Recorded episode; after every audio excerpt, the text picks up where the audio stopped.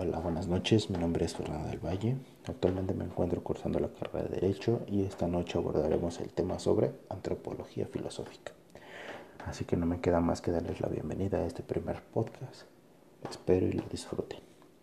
Antes de pensar y antes que nada, debemos tener en cuenta qué significa lo que es antropología.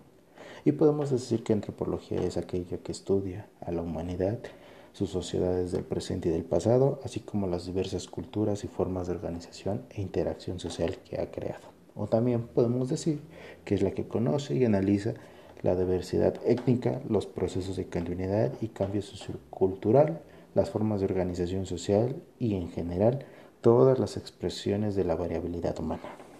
En resumen, es el estudio del hombre a través del tiempo. Entonces podemos decir que la antropología filosófica es la rama de la filosofía que se encarga del estudio del ser humano, en cuerpo y alma.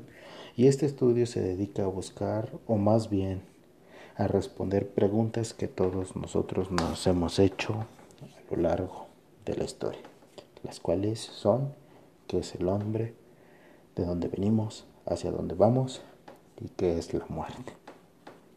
Para diversos pensadores, filósofos, se dieron varias concepciones del ser humano.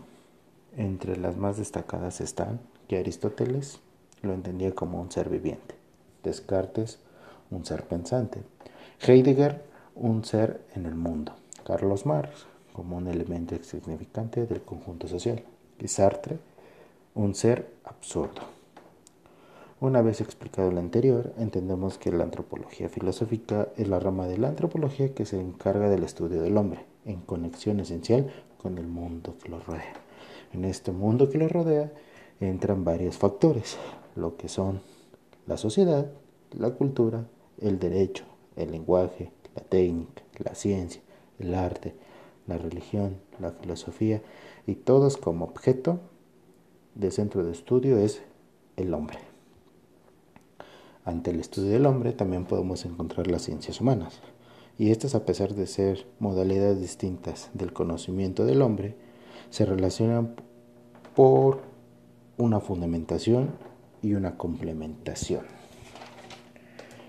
Entonces entendamos a las ciencias humanas como su concepción lo dice, ciencias del hombre.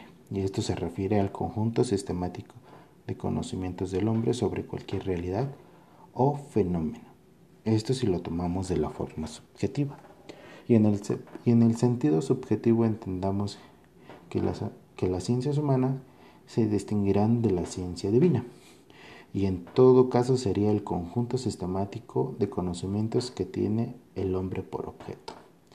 Dentro de las ciencias humanas entran ciencias, ciencias tan diferentes como son la psicología, la sociología, la estética, la lingüística, la economía, la economía política, la política económica, la historia, la crítica literaria, la filología, las disciplinas jurídicas, la lógica, la lógica simbólica, la moral, la teoría del conocimiento y la epistemología científica. Y todas en particular, todas ellas tienen en común o como punto de partida el estudio del hombre. Las ciencias se, las ciencias se clasifican según el epistemólogo argentino Mario Bunge, se dividían en ciencia formal y ciencia factual. La ciencia formal trata entes ideales, se adecua a reglas y consiste en una consistencia racional. Y estas son la lógica matemática, la lógica y la matemática, perdón. La forma factual, que era trata entes materiales, se adecua a hechos y su consistencia más que nada es empírica. Y esta se divide en natural y cultural. Dentro de la natural entran ciencias como son la física, la química, la biología y la psicología individual. Dentro de la cultural entran lo que son las ciencias psicología social, sociología, economía, ciencia política e historia.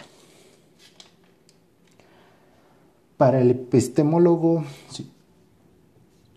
psicólogo y biólogo eh, John William Fritz Piaget, o mejor conocido como Jean Piaget, Las, ciencias se clasificaban en ciencias sociales, ciencias monotéticas, que eran la antropología cultural, sociología, psicología, estética experimental, lingüística, economía política y economía, demografía, lógica simbólica y la cibernética.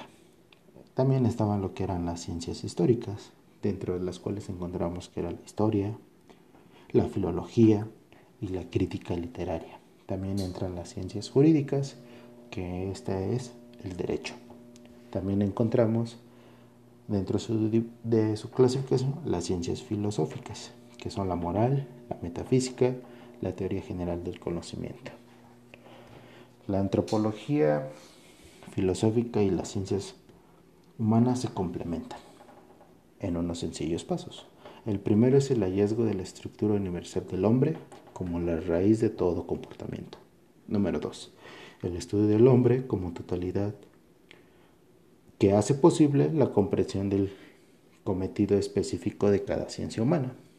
En el punto 3 tenemos la ciencia filosófica, la antropología filosófica, perdón, descubre el sentido que tiene para el hombre todo hacer intelectual en lo que surgen las ciencias humanas y la misma y a la misma antropología filosófica. Y por último, entendemos que la antropología filosófica desarrolla conceptos utilizados por las ciencias humanas.